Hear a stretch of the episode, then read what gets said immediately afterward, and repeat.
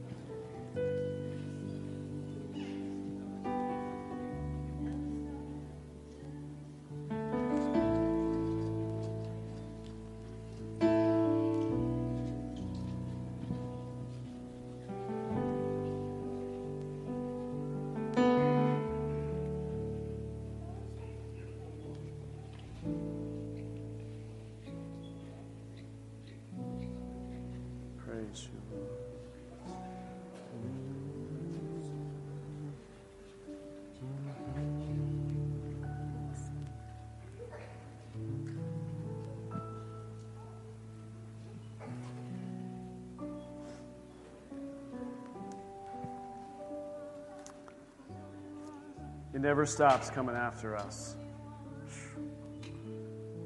What a realization that no matter our faults, our personality, our failures, our shortcomings, our mistakes, the list is on and on and on, but none of that stops Him from coming after us. Created us, He loves us, and He cares for us.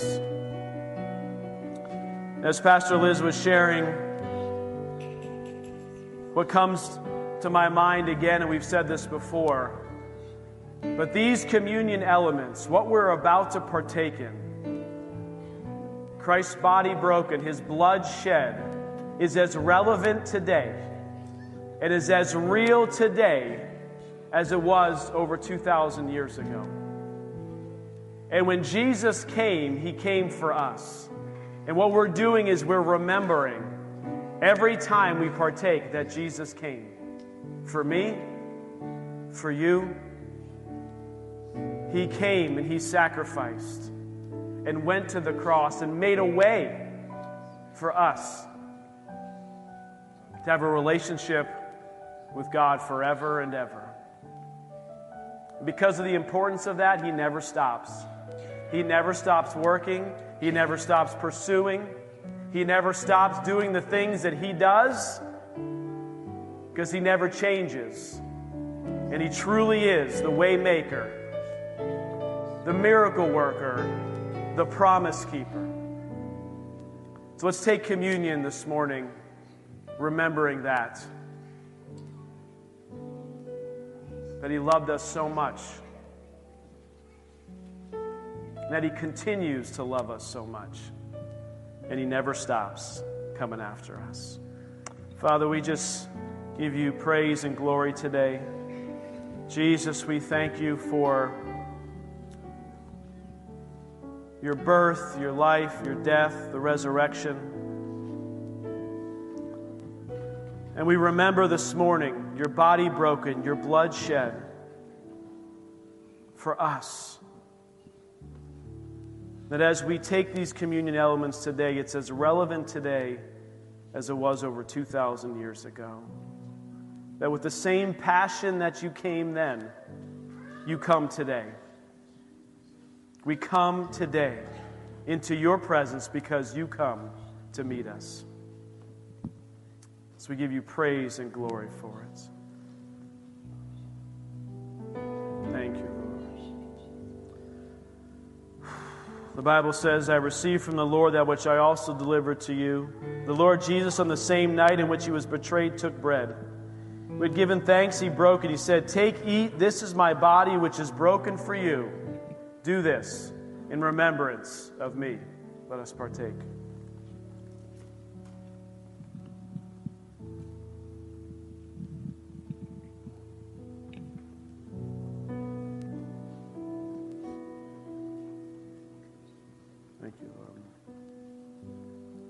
In the same manner, he also took the cup after supper, saying, This cup is the new covenant in my blood. This do as often as you drink it in remembrance of me. For as often as you eat this bread and drink this cup, you proclaim the Lord's death until he comes. Let us partake.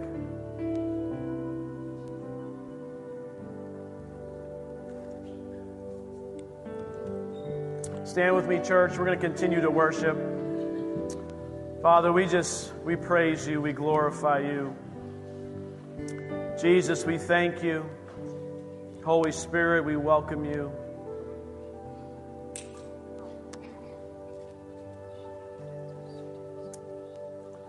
Lord, we just give you praise and honor for you truly are the waymaker. You truly are the promise keeper. We worship you today in your precious name. Let's continue to worship.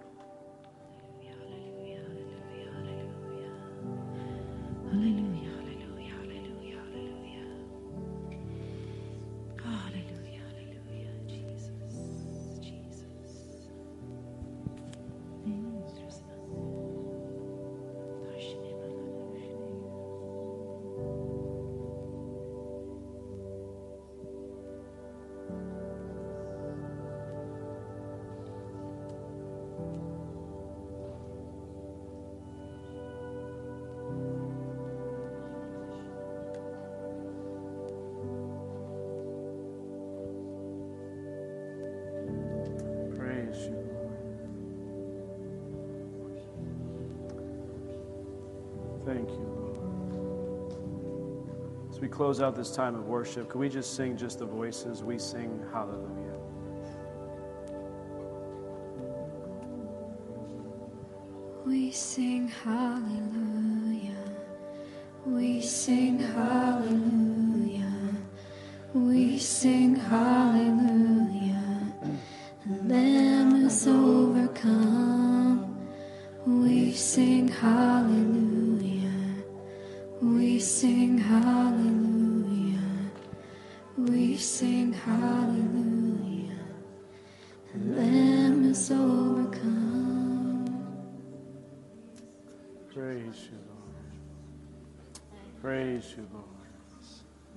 We just praise you.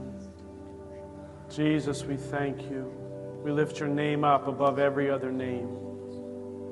At your name, Jesus, every knee shall bow and every tongue confess that you are Lord.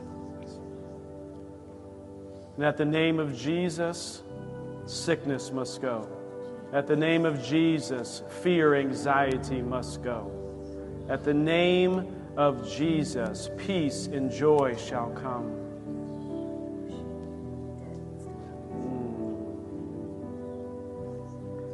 Mm. And at the name of Jesus, debt must go.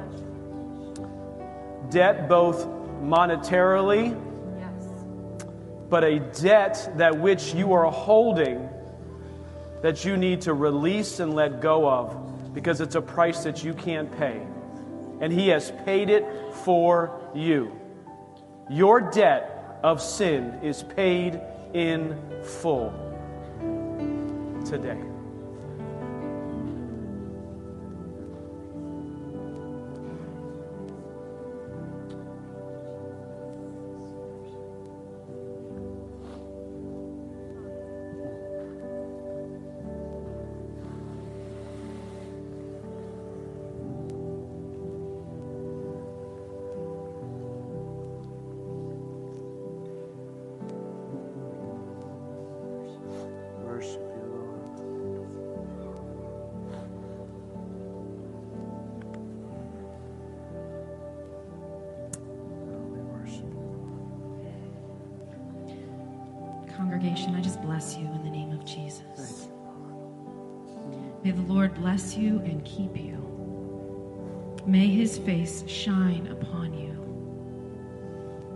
Give you peace.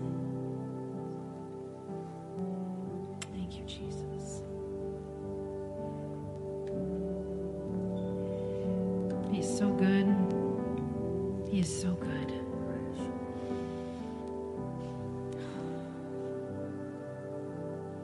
Whatever you've brought before him today, he has seen you.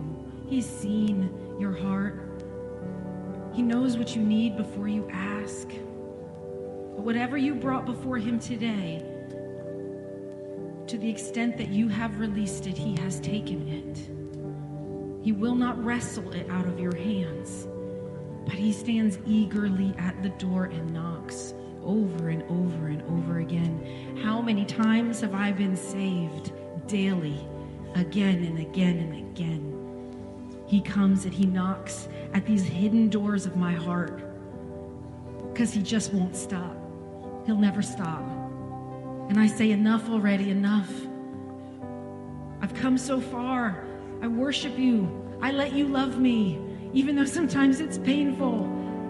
Are you ever going to stop? And the answer is, I'm never going to stop till I have your whole heart. Don't you have my whole heart yet? There's so much, he says. There's so much more to you than you know. There's so much in you. There's pain I want to heal. There's bitterness I want to release. There's lies I want uprooted. There's joy I want to unleash.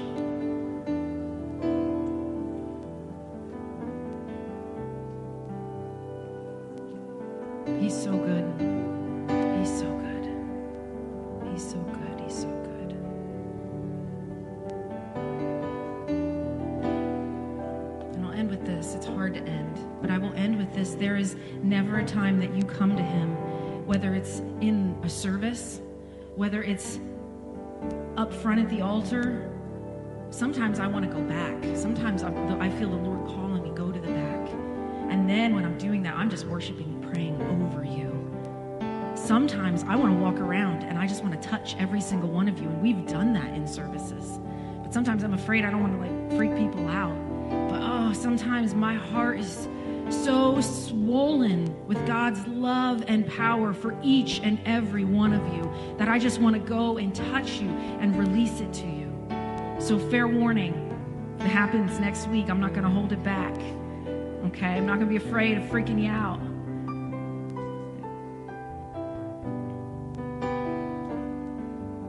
But He never stops. And whether it's in your seat or up front, whether it's in your laundry room, ladies, God will meet you where you are. I don't know why, but look through the word. The men had to travel to the mountain. The men had to travel. There's like a meme about this, and I just found it very interesting. But God comes and He meets the women right where we're at because we're always doing some kind of really important work. You know, you don't let your baby lay in a dirty diaper while you're worshiping, you change the diaper. And I've learned over 22 years of parenting in many, many diapers that you worship while you change the diaper. And I don't know if you've seen up here, just over all those years, it's not separated for me. Nothing is separate. I worship. Today, Noelle was like attached to my body. And I'm worshiping and swaying. And it's like she's just holding on for dear life. And I start praying in tongues so loud and I just start squeezing her head, you know, because she's just I can parent and worship at the same time. One is not separate from the other. So, ladies, God wants to meet you in your kitchens, He wants to meet you in the shower. It's such an amazing time because you're probably alone. It's not a guarantee when they're little, but you're probably alone. He will meet you where you are, He sees you. And He loves you so much. He wants to take your burden. He wants your cares to be cast upon him. It's what he came for. So, Heavenly Father, I just thank you for this time. God, I just seal this time in the name of Jesus, Father. I pray that every prayer, Every burden that was laid down today, Father, I just pray that it would stay with you, God, that we would not take those cares back, Father.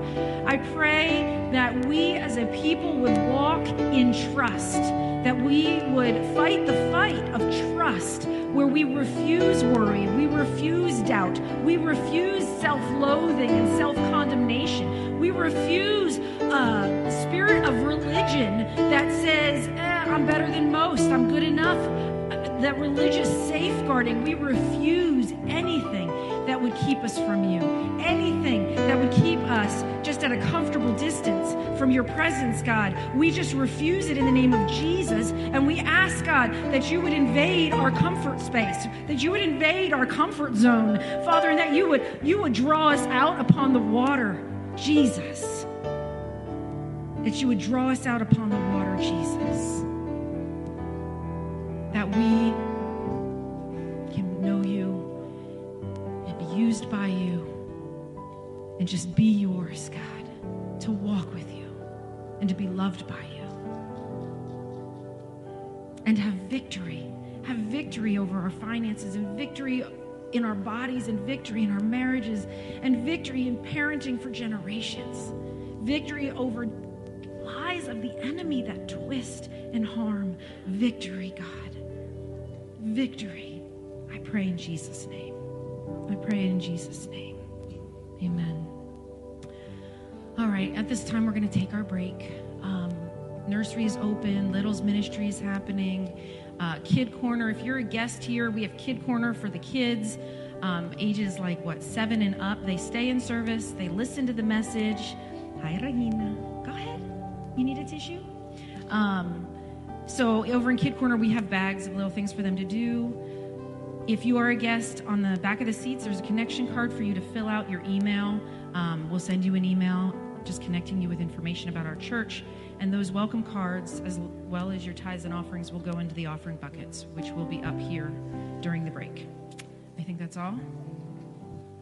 All right. Okay, let's take a break, and then we'll come back together and um, have more, have more of Jesus. All right. Wow, you guys got quiet fast. That's because it's different. You're like, ooh, it's different. Um, this morning, we are going to do a little thing. Um, I have one announcement. That is tonight is the Luciano small group. Uh, Paul and Luana go somewhere warmer in the month of February. Uh, lucky ducks. Um, so tonight, Chet Carter is going to be teaching um, that group. So thankful for them. Uh, but come out. It's tonight at 6:30. It's here in the sanctuary. Um, it is a it's a great group to come to to learn more and to dig into the Word. So I encourage you to do that. Just want to do a quick offering scripture, and then we can uh, get into what the Lord has put on our heart to share uh, this morning. It's out of 2 Peter 1, uh, starting in verse 2. I'm just going to read the three verses here, and then I'm just going to pray over the offering. But it says, Grace and peace be multiplied to you. Yes, please. yes, please. Grace and peace be multiplied to me, to you, in the knowledge of God and of Jesus our Lord, as His divine power. Read that closely. As His divine power has given us all things that pertain to life and godliness through the knowledge of Him who has called us by glory and virtue, to which we have been given to us exceedingly great and precious promises. Thank you, Lord. That through these you may be partakers of the divine nature, having escaped the corruption that is the world through lust. Hallelujah. It is Him, guys. His divine power has given us all things that we need. Amen? Amen. Amen. Let's pray. Heavenly Father, I just thank you for this service so far. Lord, thank you that you show up, you, Lord. Lord, you just showed up. You are showing up. You have showed up, and you'll continue to show up, Lord. So I pray a blessing over uh, these finances, over the church finances, over each individual's finances here. Lord, I just pray over this time of sharing uh, your word, Lord, and encouraging stories and testimonies about your faithfulness, Lord. And Lord, we lift this time up to you in Jesus' name. Amen. Amen. Amen. Okay, you want to give a lowdown of what we're going to do? No, you can start. Okay. I'm going to give the lowdown of what we're going to do.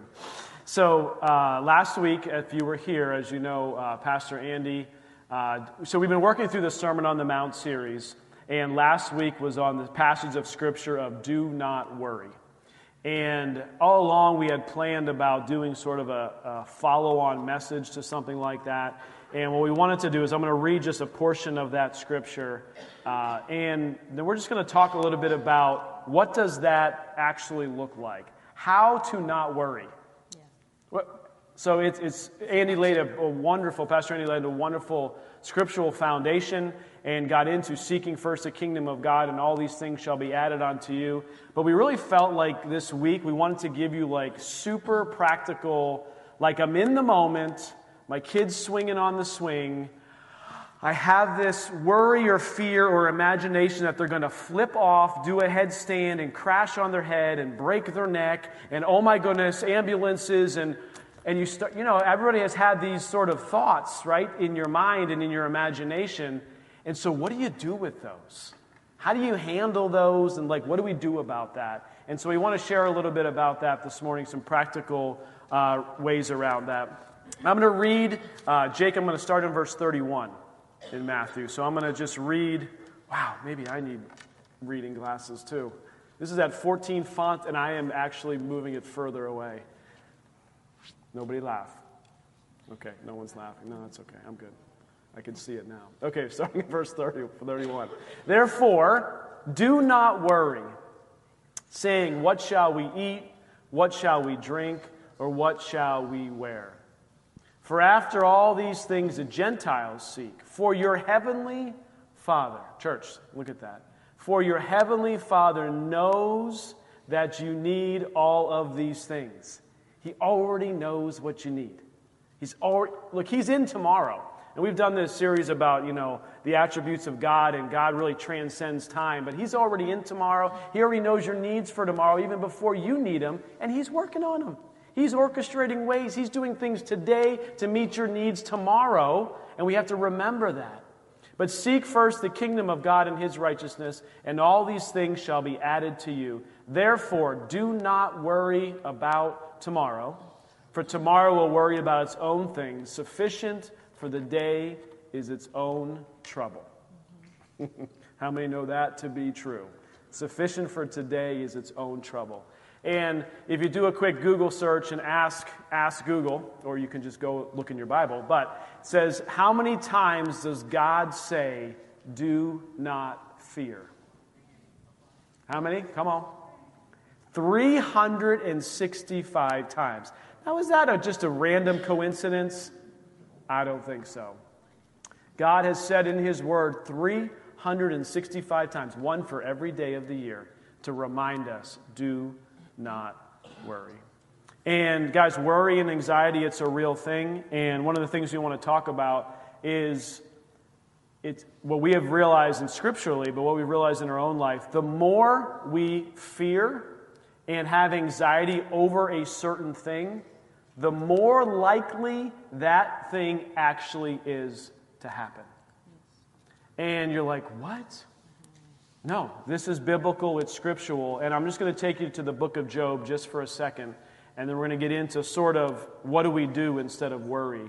Uh, but in the book of Job, and a lot of people know the story of Job, you know, he had all these things and then everything got taken away and it was a very difficult time. I'm not going to go through the whole story, but there's a scripture in Job 3. This is Job speaking, verse 25. For the thing I greatly feared has come upon me, and what I dreaded has happened to me. And when we look at that, we realize that yes, there was this discussion between Satan and God, and and all these different dynamics of that entire book. But what this thing is saying here is that the thing that we fear and hold on to and latch onto and put our mind to and our focus to and try to manage around and put safeguard, all that, all that fear and worry and anxiety is actually only adding to the chances that that very thing you're worrying is going to happen. Mm-hmm. Silence. Yes, I know. It's very, it's very true. And so today we want to talk about what do we do instead of worry? What do we actually do? What does this actually look like? And I'm just going to give sort of just as one or two points, and then I'm going to let uh, Uh, Pastor Liz share some stories around it too. But basically, so what do we do instead of worry? And Pastor Andy talked about this last week. Is we ba- we pray, we pray, and it's interesting that this passage of scripture is coming after uh, talking about the Lord's prayer, and so we we pray, we ask God for help. We ask God, say, Lord, I am feeling this worry, this anxiety, and I don't know what to do with it. And the Lord will truly direct us, what we have believed in some of the stories we'll share this morning. He'll, I believe He will direct you in one of two ways. One, He will say, act, mean do something and do it now.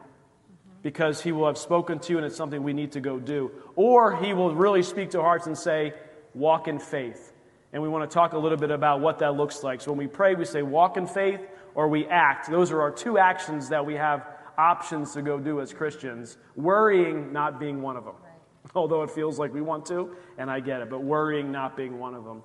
And then this, this how do we know which one he's telling us to go do? Sorry, Pastor Jason, that's great. So, you, so we have this, this thought, we begin to pray, and we need to act because faith without action is dead. Or we need to walk in faith and take captive that thought and begin to walk out. How do I know which one to go do? And it really comes down to hearing from God and hearing his voice and what that looks like. Okay, so I think the scripture in Job, um, the key word there, and what I dreaded mm. has happened to me. So there's a clear distinction about being feeling afraid um, and walking in dread.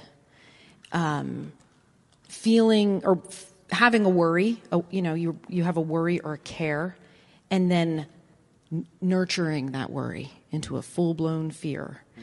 And um, I remember I had a real fear of home invasion. Um, s- still not a warm and fuzzy thought for me.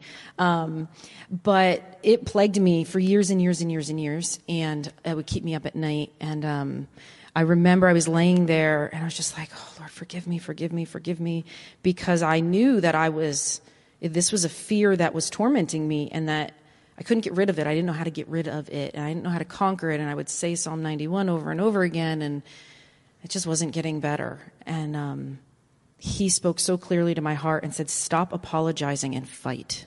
Mm. I was like, "You don't have to tell me twice to fight. I'm a feisty fighter." Um, and so I, he, I, I, he gave me a plan of what to do, and I did it. Um, and it was to begin to change the imagination. You know, I would lay there and I would imagine someone breaking the basement window, and I wouldn't be able to hear them, and they'd be in my room. And I've told, I just told this story a couple weeks ago. So I would change the imagination into a faith imagination. And so when the burglar, the bad man would come into the bedroom, I would stand up on the bed and be, be saved in the name of Jesus, and they would fall on the ground and weep. I mean, I know, right? But it's my imagination. I can make it, I can make anything happen. So I took authority and ownership of my own imagination. And literally, like within two days, that imagination stopped coming as I was falling asleep. It just stopped because I stopped the path. I mean, there's, there's neuroscience, you know, that has to do with taking your thoughts captive. Um, sometimes we put such boundaries between the spiritual and the physical and the emotional and the mental, and it, God does not operate that way. He is creator of all. And um, he, he, wants us to be so integrated in all of that. But I changed the pathways of my brain. I, but I took authority over it. I began to fight. Um, and I did not let the dread of home invasion stay. Um, so there's a difference. I, I want to expel all condemnation. If you struggle with anxiety, there is no condemnation for those who are in Christ Jesus who walk according to the Spirit and not according to the flesh. So the flesh, my flesh, wants to dig into my fear. We just um, flew down to North Carolina, and I don't love small spaces. Sorry, you guys, you guys I just tell you all everything. Um, you can paint a nice, a good picture of me. Um, I don't like small spaces. Uh, and we were getting on the plane in Erie at 6 a.m. And I've been on planes before. I've been on small planes and it's been fine, but this sucker was like a tube. it was just a tube and it was so, it was so small. And we were like two thirds of the way back. And I just felt it rise up in me and I was just like, no, no, no, no, no, no, no, no, no, no, no, which that doesn't help. and I finally had to sit And one, I don't, I don't feel condemnation anymore when those things, they have a root. I know why I struggle with that. I know when that entered. I've gone back and I've prayed through that. And I ended up, I just had to sit there and I just had to focus a minute on who God is, what His will is for my life. His, he's got a plan for my future, and I am fairly certain it is not to, you know, get stuck in the back of a plane. Um, I'm not afraid of crashing. I don't know what it was. Just the space, and um, and that's how I overcome fear. Is I focus on who He is, and on I put it all back on Him. Like I will live and not die and declare the works of God. That's what your word says. With long life, you're going to satisfy me and show me your salvation. Is God true or is he a liar? Is that for me or is it not for me? And that's right there. That's the question. That's when you activate faith. You activate faith when you feel afraid. And it, it, God's okay that it takes us a minute to work through it. It takes me a minute really to even realize that I'm afraid. Um, like I don't even know yet that I'm stressed until Lila tells me, "Hey, mom, you're stressed." I'm like, "Oh, you're right, I am." Um, sometimes I get so caught up that I don't even realize that I'm afraid. But once I do, I know that I have two choices. I either can change my situation um, and take action, or I need to ask myself, "Is God's word true for me?" And what part of His word? What do I need in this moment? What part? What promise do I need in this moment to take this thought captive and make it obedient to that word. Um, I have done this so, so many times. You'd think I'd be fear free. I'm not. He just, that goes back to the word um, during communion, like he doesn't ever stop. He keeps finding layers of fear in my life and he keeps going after them. And, um, uh, but there's this process. So um, I'm the storyteller of this duo.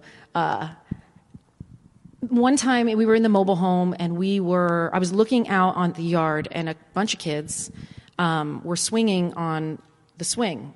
And it wasn't a kid swing it was a porch swing like a three seater and they were swinging high.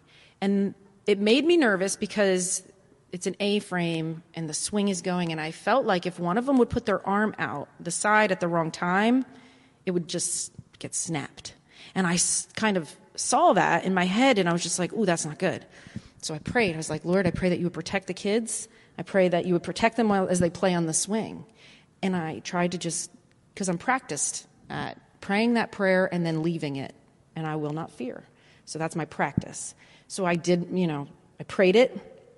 I know he is a protector. I know all of those things. And I, I went to like walk from the bedroom out into the living room um, away from the window, and I didn't even make it very far into the living room when I had this feeling. And it was, it was, it felt like fear, but it was just like, maybe you should do something about it. I was like, okay, I hear that. And I opened the door and I was like, knock it off. You're going too high. That's not what the swing is for. I need you to stop. And that was it. Immediate like relief. And I knew that it was the Holy Spirit you need to do something. You do it. Like you do it. The Holy Spirit isn't going to appear like an angel to the children and say, that's not how it works. It's not magic. I think there's an epidemic. This isn't in the notes. Uh, there's this weird thinking that happens in faith churches or in all in churches and it, like this misunderstanding that you know, you pray and it's magic. It's not magic. He mm. works through us. He works through people. He works through science. He created science. He works through psychology. He works through medicine. He works through all of the created things and all the garbage that has come in through sin and death and all of the distortions of truth. That's not of him. But we don't throw out the baby with the bathwater. We don't throw it all away because he created all of it, our intelligence. So in that moment, He wanted me to activate. Like that's not, that needs to stop.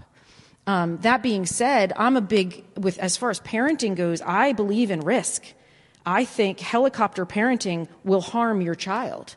It will not allow them to grow in self confidence. Um, and so I allow risk to happen with our children. I allow them to teeter on the edge of the pool. One, I have prayed a prayer of protection over that pool when we first moved in. I mean, a prayer of faith that no harm will come to any person in this pool. This pool is a gift of God to our family. and I receive it as a gift. I pray angels guard it, and I believe it fully. So, um, even if a kid swallows water or struggles or whatever, I'm just like, mm no, that's not a blessing. Like, no. I, I believe it so much that anything outside of that is offensive to me and I, I won't have it, right? So I would let my little toddlers teeter around on the deep end. And my mother, I love my mother. She's not a today. worrier at all. Hi, mom. She might be watching. Um, my mom would be there, or even like friends would be there, and they'd be like, "Oh, oh, Liz, Liz, the baby, the baby." I'm like, "Yeah, I know. I see her. I see her. don't lean in too far, honey."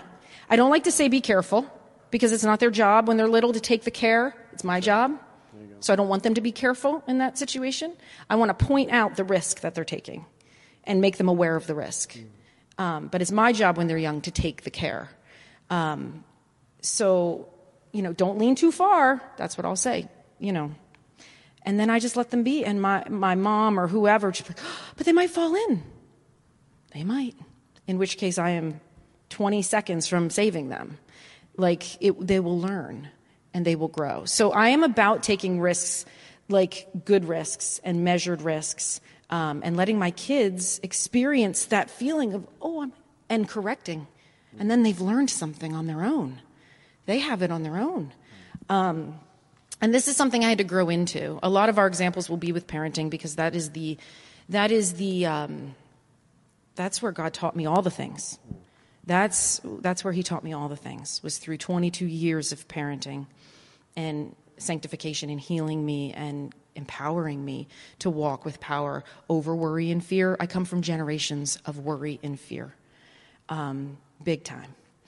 And uh, when I was 14, I remember we lived across the street from my one of my really good friends, and I was like, "Hey, Dad, I'm going over to Becky's house," and he was like, "No, you can't go." And I was like, "Why can't I go?" He's like, "Because I said no, you can't go." I'm like, "Okay." We didn't have phones, like cell phones and whatnot. And so, like two days later, he confessed to me. He's like, "I was really terrified that you would get hit by a car." I was 14. I mean, I knew how to cross the street. So either, you know, he saved my life, and that was like the Holy Spirit saying to say no, which I don't think it was. But that was just fear had gripped him in that moment and affected his parenting. And that's what we don't want. It's okay to struggle with worry, and it's okay to be in the battle and, and struggle and grow your faith and learn how to apply it, learn how to hear the voice of God. Um, but we don't want fear to have a say so in what we choose. And that is my goal in the day to day. There was a situation more recently where I was struggling with whether or not to go to a particular meeting. And I didn't have to go, I could stay home. You know, I didn't have to go, and I couldn't figure out why. What is the struggle about? And so I began to talk with the Holy Spirit, otherwise known as praying. But it, for me, it's like talking. And he's like, okay, let's do it. What are you afraid of? I'm like, okay. What are you afraid? What am I afraid of if I do go? And I made the list. I literally made a list. What am I afraid of if I don't go? Well, I'm afraid I'll look irresponsible. And, da, da. and on one of the lists, I don't remember which one was, I'm afraid that I'll be letting fear manipulate my decision. And that was that was the that was the red flag for me. So I chose to walk in that way. If that makes sense. Does that make sense? Wherever I see the fear, if I see fear at work, I rebel against it. This is the proper application of rebellion. Parents, there is an application, mm-hmm. okay, for let's call it sanctified sanctified rebellion. We rebel against a spirit of fear. And so this is, I mean, this is just how I operate. What am I, what, where's the, what are you afraid of? What am I afraid of? Well, I'm afraid if I don't let the kids participate in activities until they're 10, that maybe they'll miss out and then they won't be able to catch up, develop, you know, to, with the skills and be successful in their sport. Okay, well, fear is not going to make my decision for me. right. And so I'm not going to choose that. I'm not going to bow to that fear. I'm going to hold my guns. I'm going to hold, stick to it. They're not doing sports until they're 10. Turns out Anna never danced a step of ballet till she was 13, and within five to six years was a professional paid ballet dancer. That's God. Mm-hmm. Like, that's God. You trust in me, you apply faith, you stick to your convictions that have been confirmed. Guys, don't get convictions in the spirit, you know, that aren't confirmed. Like, I feel strongly we should get a third dog. How do you feel about that? The confirmation is no. Is no. That's a joke because I barely want the two dogs I have. And all the kids get so upset. Yeah. Don't make jokes about getting rid of the dogs. Oh, two is so many. I don't know why you did that. It was all him. It wasn't. It was me. 34%. I know. so so uh, when you when you're faced with fear when you're faced with a specific worry i feel like it's important to isolate the fear what is yeah. it and to pull it out in the light so often we just start automatically like i said i would i would say psalm 91 over and over and over again like that was my knee jerk faith reaction and it wasn't working and so instead of just keep on doing it and saying well my faith must not be strong enough because it's not working and blaming myself i can say this isn't working what can I do differently? Lord, lead me. Show me. So there's this real openness with God. That's why, you know, we talked about the attributes of God. You have to trust that He wants to talk with you. Mm. You have to trust that He's on your side. You have to trust that God is good.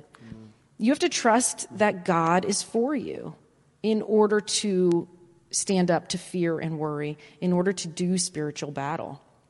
You have to know that you have authority. And we've done We've done messages on authority. We've done messages on all of this because it is our heart to empower you as people of God, um, to hear his voice and to be led in the day to day. In the day to day. Um, yeah. There, there was uh, it's a question that the Holy Spirit posed to, to Liz, and I think I think it's something we all should either write down or consider. And we've been doing this in almost every area of our life. And it's the question is, is what would we be doing or what would we do in this situation if we were not afraid? What would you, how would you act in a situation if you weren't afraid? You had no fear. What would you do at work if you had no fear? Like, and we begin to, it's a great question to ask ourselves, to really reflect back and say, wait a second, I'm acting in a way that actually is showing, or I'm realizing that I'm walking in fear and anxiety in this area versus walking in faith. Um, and this, this question that gets posed, it's a great question to ask ourselves.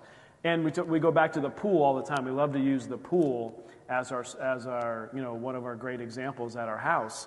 And we can say that we don't fear our children, you know, falling into the pool. But if our actions were like, nobody's allowed to ever go outside unless there's full supervision, there has to be five, you know, like Wegmans gate check, you know, Wegmans goes around and checks certain areas. We need people circling the property, continuing to checking the gates and making sure those are closed. And we're going to have like bumper rails at the deep end so only the bigger kids. Like, if those were all these safeguarding we were trying to go do, it would really begin to reflect or show, like, okay, guys, did God really tell you to circle the property every five minutes to make sure that all the gates were locked? Or are you acting out of fear? And I think it's a great question we have to ask ourselves, you know. Um, are we acting in fear? And then the other, the reverse of that, are we walking like we believe it? Are we walking like we believe God is who He says He is and He'll do what He says He will do? And it's sort of like that's sort of a key takeaway for us. Am, am I walking like I trust God in this situation? Or am I trusting in my own safeguards and my own guardrails and my own things that I'm trying to go put up? And I think we're a really interesting pair because sometimes I think he's not afraid enough. You know, like we'd go to the playground and the, I mean, he barely watches them. And then off they go up, and there are opportunities for children to fall from high heights all over a playground. I mean, I, all over. Like there's the pole they can slide down. But what if someone pushes them from behind and they just, like I see, I, w- I would see all the what ifs and he would barely even be watching them. and so God put us together because I, I think there's a middle ground. You can't just, and I tell him this all the time, you can't just take it for granted. And I think that's something that Christians do a lot is we just, we get mad at God when our kid falls and breaks their arm. Mm. Because, hey, I thought they were protected. And it was just like, well, did you even talk to God as you pulled into the park? Yeah, Did you on. check in with Him? He knows what's going to happen. So did you out loud, did you say, okay, guys, Father, we just thank you that we can come to the park today. I pray a prayer of protection around us as a family. Pray that you would lead us and guide us by your spirit. We love you in Jesus' name, amen. And you go and, and then you go, then you go and you play, you, you let them play, and then you know that you have applied God's, you know, the blessing. You've you have applied it and anything that would come against it. If I pray that prayer and my kids my kid gets stung by a bee, I'll be mad. I'll be mad. And I don't get mad at God because it's just useless. He's always right. It's so frustrating. um, so frustrating and so comforting. Um, but I'll be like, uh, no, no, no. My kids don't get stung by bees in the name of Jesus. Bees are a blessing to us. They give us the good things and they do not sting us in Jesus' name. In 22 years of parenting and eight children, I think only one of them has been stung by a bee once. Is that accurate? I feel like it was Noel. Noel, did you get stung by a bee once? Okay. well, it's like a no. Um, so, I mean, that's just one of the things. I have a couple of them. Asthma. I remember praying, no, in the name of Jesus, my children will not have asthma or allergies. Now, allergies try to come up, and I just keep, Lord, what do I need to do? And that's what it is. Instead of being afraid that my kids are going to have allergies, or else just flippantly being like, my kids won't have allergies in the name of Jesus. Here, eat your Doritos and do whatever, you know, immune system, ah, you're blessed. I don't think you can do that either because science and you know physiology created is God right. created our immune systems in a certain way and he has he knows perhaps that one or the other one needs whatever they need something and he knows so really there's this coming to god and um, saying okay my kids will not have asthma in the name of jesus or my kids will not have allergies in the name of jesus so i have one whose skin just loves to get these weird rashes and i know that it's histamine related i know that it's immune system related and so i take authority in jesus name i reference back to when i prayed that prayer so long ago. I stand on that prayer and I say, Lord, what are we doing? What do I do? What do, what do I need to do here? I will not relent. I'm not going to just say, oh, well, she has allergies. Heck no. I'm going to fight it. But there's things my kids get, like the, if they get the flu, I don't know. I've never stood in authority. I, maybe I should, but I always just like, well, you're human and we live on the earth, so go watch some movies and rest for a couple days, you know? Um, but I think there's this balance that we we've come to this center ground where he watches a little more closely and is more intentional about praying so that I can rest and not be in fear. The way I can rest at the playground is that prayer. I pray it out loud Right. and then I hold God accountable to it. you want to make God happy? Hold him accountable to his word. Mm. I just think it thrills him. You said. So when Eva was choking on an apple at 11 months old, and she was turning gray and she was drooling, she wasn't getting oxygen to her brain, and she could get little bits of air. You could hear a little flutter. Um, when that was happening, I wasn't home, and I, I got home, and I walked in the house, and he handed this baby to me that was the color of death. I mean, she was, she was the color of a gray sky. It was terrifying. But he handed, he handed that baby to me, and the entire drive to get home, the Lord said so clearly, Do not fear. And I knew, I knew that it was not a suggestion. I knew that her life depended on me staying out of fear. Now, that doesn't mean I was, it doesn't mean I, uh, okay, what does it mean? It means I drove the speed limit ish, as much as I ever do, on purpose. I refused to speed because what would I do if I was deathly afraid? I would speed like a maniac. So I'm not going to do that. I, ref- I held my actions to a state of not being afraid. And the devil tormented me the entire way down Route 90. If you were a good mother, you would have pedal to the metal right now. What kind of mother are you? An ambulance went the other way. Psh, your daughter should be in an ambulance right now. Yeah, Like all of this torment. And the more he did it, the more I knew how important it was not to fear. And so I pulled in the mobile home and I stopped to get the mail. Because you know why? That's what I would do if I wasn't afraid. If you weren't in fear, you'd stop. And Now, granted, I had not seen the baby yet, so that made it a little easier. I had not seen her face. Uh, he told me, She's getting air, but you need to come home. You need to come home. I was like, Okay, okay. Um, and I started asking him questions, and he's like, Just come home. I was like, Okay. Um, so I stopped to get the mail. And then I pulled in the parking pad and I took all my packages out and I walked in the house and set them down. So I held my actions to that which I would do if I wasn't afraid. And it was one of the hardest things I've ever done. It was the hardest, one of the hardest things I've ever done. And so I walk in the house and he hands me this baby. And he walked away and I'm holding her and I turned around and I started walking toward the door of our office. I, I think to go on the internet. I think that's where I was headed. Um, I did not have a smartphone at the time. Um, what are we talking? 2010. We're talking 2010. Um, and I took two steps towards the door, and in my spirit, no. So I literally, the door's right here. I turned back around and I said, I need wisdom. I need wisdom now in the name of Jesus. I said it out loud. I said it like, that's fine. You want me not to fear? That's fine, buddy. You don't want me to go to the internet? That's fine. Well, then I need wisdom and I need it now in the name of Jesus. And that's what your book says. So y'all better get it and give it to me. I need it now. That is what I was saying. Mm-hmm. And I mean, I, there was no joking about it. I was not nice. I wasn't mean, but I just was like, let's go then. And as soon as the words left my mouth, she threw up on me. And there was that little piece of apple.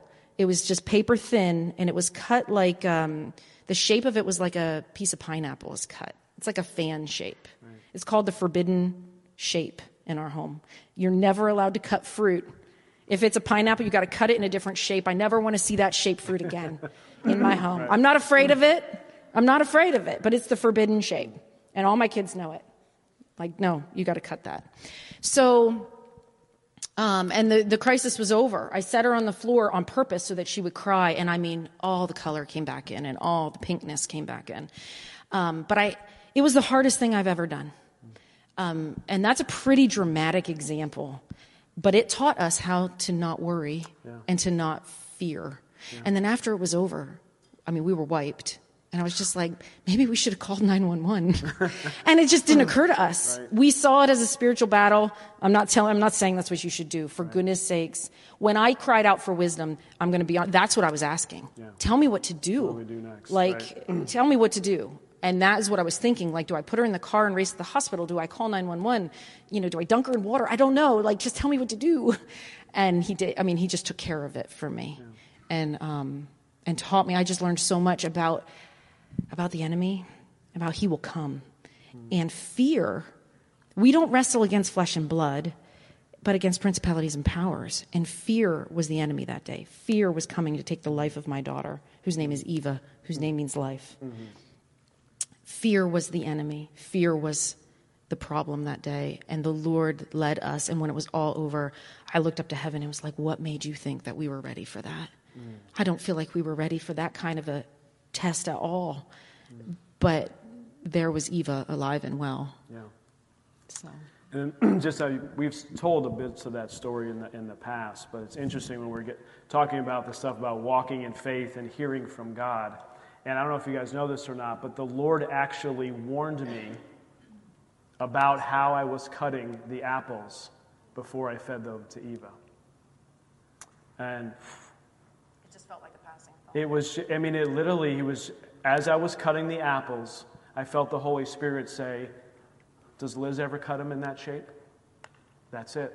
That's all I heard. Or does uh, feed, every, feed the baby out? Whatever it was, there was this, the Holy Spirit warned me.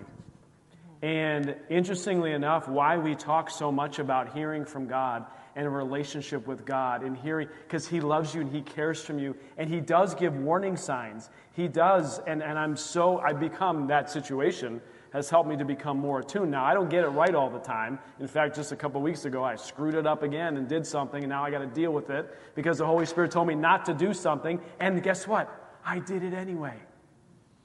And now I got to unwind this whole thing, and all this drama and dramatics are going to come from it. Nothing to do with the church, by the way. But I have to go deal with that because I missed. But the Holy Spirit warned me. And it was in the beginning of our journey of learning to hear from God and what does his voice sound like. And sometimes he asks us questions. Mm-hmm. And he just said, you know, does Liz ever feed the baby, feed the baby apples? And I was like, eh, it'll be all right. You know, that's and it's that, that's a red flag warning. If you feel something in your spirit, a pause in some way, do not blow past it. And if you get this, eh, it'll be all right, this cavalier, prideful attitude, like, eh, I'm blessed, I'm highly favored, and nothing's going to come against me. And you begin to like walk in the authority of God, but the Holy Spirit is like, I'm sending you, you're on the top of the house, and your, your, your, your house is flooding, and the helicopter's coming. You're like, no, no, no, no, no, I don't need the helicopter, God's going to save me. No, no, no, I don't need the helicopter, the boat, I don't need you to save me, God's going to save me. And God's like, I'm trying to save you. I'm trying to help you. And so, this, this way of hearing from God and understanding His voice and hearing His voice, we have to have a relationship with Him. Right. It has to be when He calls, you hear His voice and you know what His voice is and what it sounds like. And if I call Liz, she hears my voice and she knows that it's me. Of course, caller ID says it too. But if she didn't have caller ID, right, we know each other's voice. And the importance of that, that story is so great because it shows Man, the Holy Spirit warned us. We missed it. Eva choked, but he was still faithful, as he always is, to redeem and to restore and to help us in our time of need, even when we miss it. Because guess what, guys? You're not going to get it perfect every time. And I've been walking this journey of hearing from God for many, many, many, many years. And a few weeks ago, I totally missed it. And I had a pause in my. You ever get the pause in your spirit? If you don't, I would suggest that you ask the Lord to begin to dig in and show you what that looks like. But it was a pause in my spirit that said, Don't do that. It's like, yeah, it's fine. These other people want it. They, it's going to be okay. Eh, it's going to be all right. Guess what? It's not all right. yeah, it is not all right. I'm dealing with this thing that's out there that I'm just, I, my, my reaction is I want to kick myself. Right? Don't you guys, right? When you make a mistake, I don't know if feel like that, like, he told me I had the pause, I did it anyway, and now I'm suffering for it. Come on, Jason. Right now, I'm not blaming God. Come on, Jason, what are you doing? And I stopped myself. I said, realize, okay, I can't change what's already happened. I can only change my actions moving forward. And my prayer went from, instead of beating myself up, my prayer now was, Lord, I screwed up. You know it. You warned me. I appreciate that. Now you got to help me get out of this. You have to help me get out of the situation in which I got into it. Will you help me? And I know that He will, and He is. How do you know?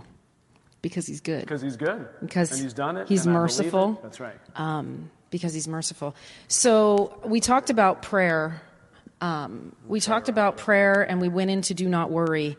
And how not to worry is that you have to become practiced in prayer mm. and not dear Heavenly Father prayers, but Lord, is this okay? Or God, as we go into the park, I pray that you would lead and guide us.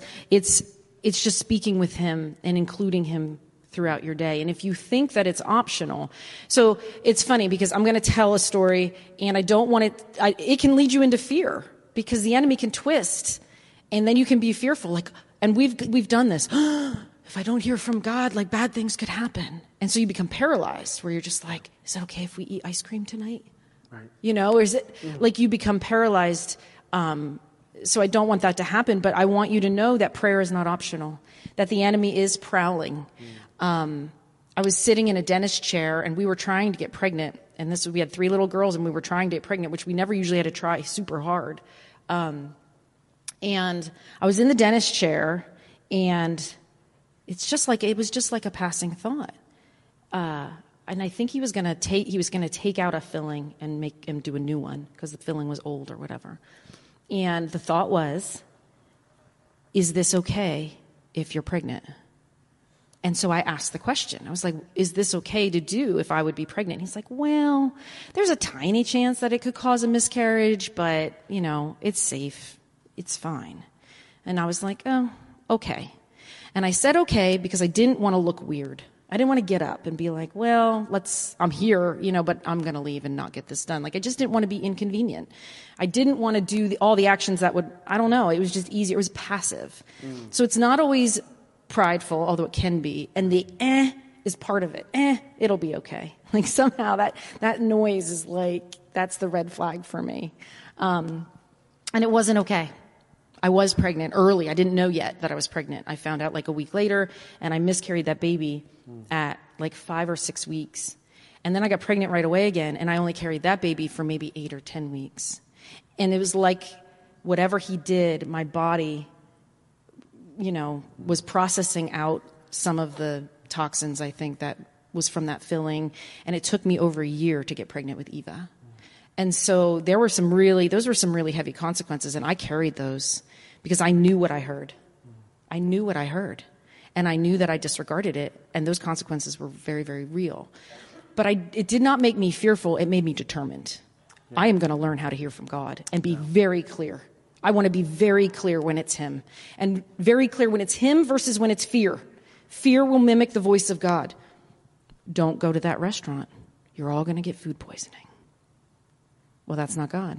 How do I know? Because fear is attached to it. God does not say, He didn't say, don't get that filling taken out, your baby's going to die. right. God doesn't ever say the last part. That's why we train our children to obey, because we need to hear the voice and obey without knowing the consequences.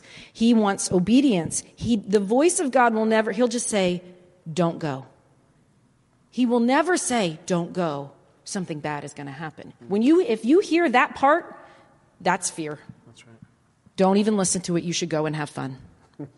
You should go. If, if fear's trying to keep you from going, this is what I do. if, if fear's trying to keep me from going somewhere, and I re- as soon as I recognize it and I go through my, um, my how I recognize fear, I, as soon as I recognize fear, if fear's trying to keep me from inviting the Rodneys over for dinner, like, oh, they're going to not like you or they won't like you. If fear starts talking to me about something and I recognize it, I'm like, Psh, you guys want to come over? How about right now? Like fear, the devil's worried about something. He doesn't want us flying to North Carolina. He doesn't want us going to a marriage conference. So all this fear about leaving the kids home. Well, how are they gonna, what if? I just saw a reel about this horrible thing that happened. What, you know, fear, st- and I'm just like, okay, we're going. Now, you know, now we're definitely going. So I rebel against fear. I rebel against worry. I was not, that is not for me. That is not for me. I feel like we could sit up. I see what time it is. Um, I feel like we could sit up here and we could talk and really go into these things for hours. I mean, I just, there's so much here. There's so much nuance um, to not allowing fear to dictate your actions Yeah. and yet not being on this side, not being cavalier Yeah. like not being like, oh, I can eat buckets of fried chicken every day for my whole life and be fine. Like that's not wise. So I don't know why I choose that example, but whatever. Like there is like the guide rails of wisdom, the guide rails of the word. Um, but I, f- I feel like there's so Yeah, much we, more. and maybe we'll do more in the coming weeks on it. But let me, I'll sort of end maybe with a, a very practical example of how this looks and what this looks like in operation. And it's a very simple one, and maybe this could be a takeaway for you guys. And again, back to that question, the takeaway is, is what would I be doing if I didn't fear at all? And so when we drive in the car somewhere and we go on a trip, of course, all of our children, not of course, maybe you don't know this, but our children have to wear their seatbelts. And there's a, there's a process, I would say, in our family on how it works when we're taking a trip. So here's how, here's how it will look. Hey, mom, I dropped my snack on the floor and I can't reach it. Can I unstrap? Liz says, I don't know. Hold on a second. And she looks at me and we say, Let's pray. Lord, can the children Just take a minute. take a second? You don't have to rush. We take a second. Lord, is it okay if whoever it was, Ruby, unstraps her seatbelt to go grab her snack? Now, the Lord knows what's coming. The Lord knows if there's something that's going to happen, or I'm going to come to an intersection, I'm going to have to slam on the brakes, and He knows all that. And so we ask, we seek Him, we pause for a second, We're led by peace. led by peace, and we say, sometimes yes, Right. sometimes no. Most of the time it's yes. But there will be times where I'm like, mm, hold on just one second, babe. Just let it Babe, hold on just one second. And I don't know what it is. I'll never, sometimes I never get to know or see what it is or whatever it might be, but I say, uh uh just hold on one more minute. And then we say, okay, babe, you can go grab your snack now. And she goes and gets her snack and then straps back in. And that's just sort of a practical example of how do you live this out on a day to day basis. Is, yeah, we don't want to walk in fear, but we want to use wisdom. We need to hear from the Lord to say, how do we act in a certain situation? Mm-hmm. How do we do that? Mm-hmm. Okay. All right, guys, let's pray this morning. Heavenly Father, we just we come before you, Lord. We thank you that you are a good, good Father. God, we just thank you for every attribute of your goodness, your faithfulness, your mercy, your wisdom, Father, your, your justice, your holiness, all the things of who you are that never change, Lord. We just thank you for those. Lord, we thank you that you love us and you care for us and that you don't want us to walk in fear, but to walk in faith and in trust in you. So, Father, I just pray over each and every one of us who is sitting here and even watching online this morning, Lord, that you would just, Father, just speak to our hearts and show us areas in which we truly are acting and walking out fear and anxiety in our lives. And Lord, that you would show that to us and, and that we would recognize it, Lord, and we would begin to choose to act differently like we trust who you are. Mm-hmm. That we would act as if you are who you say you are because you have always shown that to be true. And Lord, that our actions would line up with our words. Father, and that we would just be able to, leaving today, to be more attuned to your voice.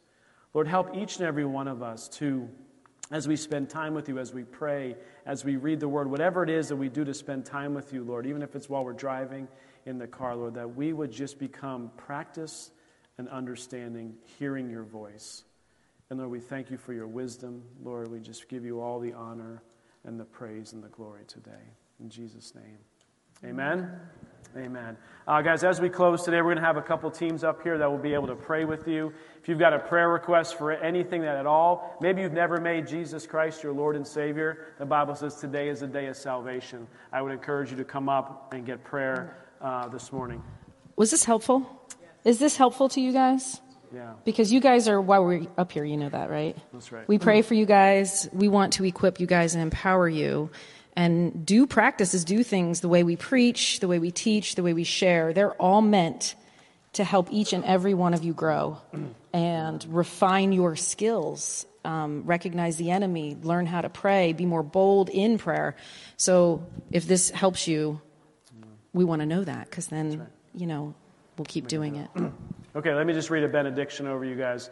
Uh, the prayer teams will come up. Second Peter, uh, verse 1. To those who have obtained like precious faith with us by righteousness to our God and Savior, Jesus Christ, grace and peace be multiplied to you in the knowledge of God and of the Lord and Jesus our Lord. Amen? Amen. And amen. You guys are dismissed. We love you guys. See you tonight for those who are coming back to group.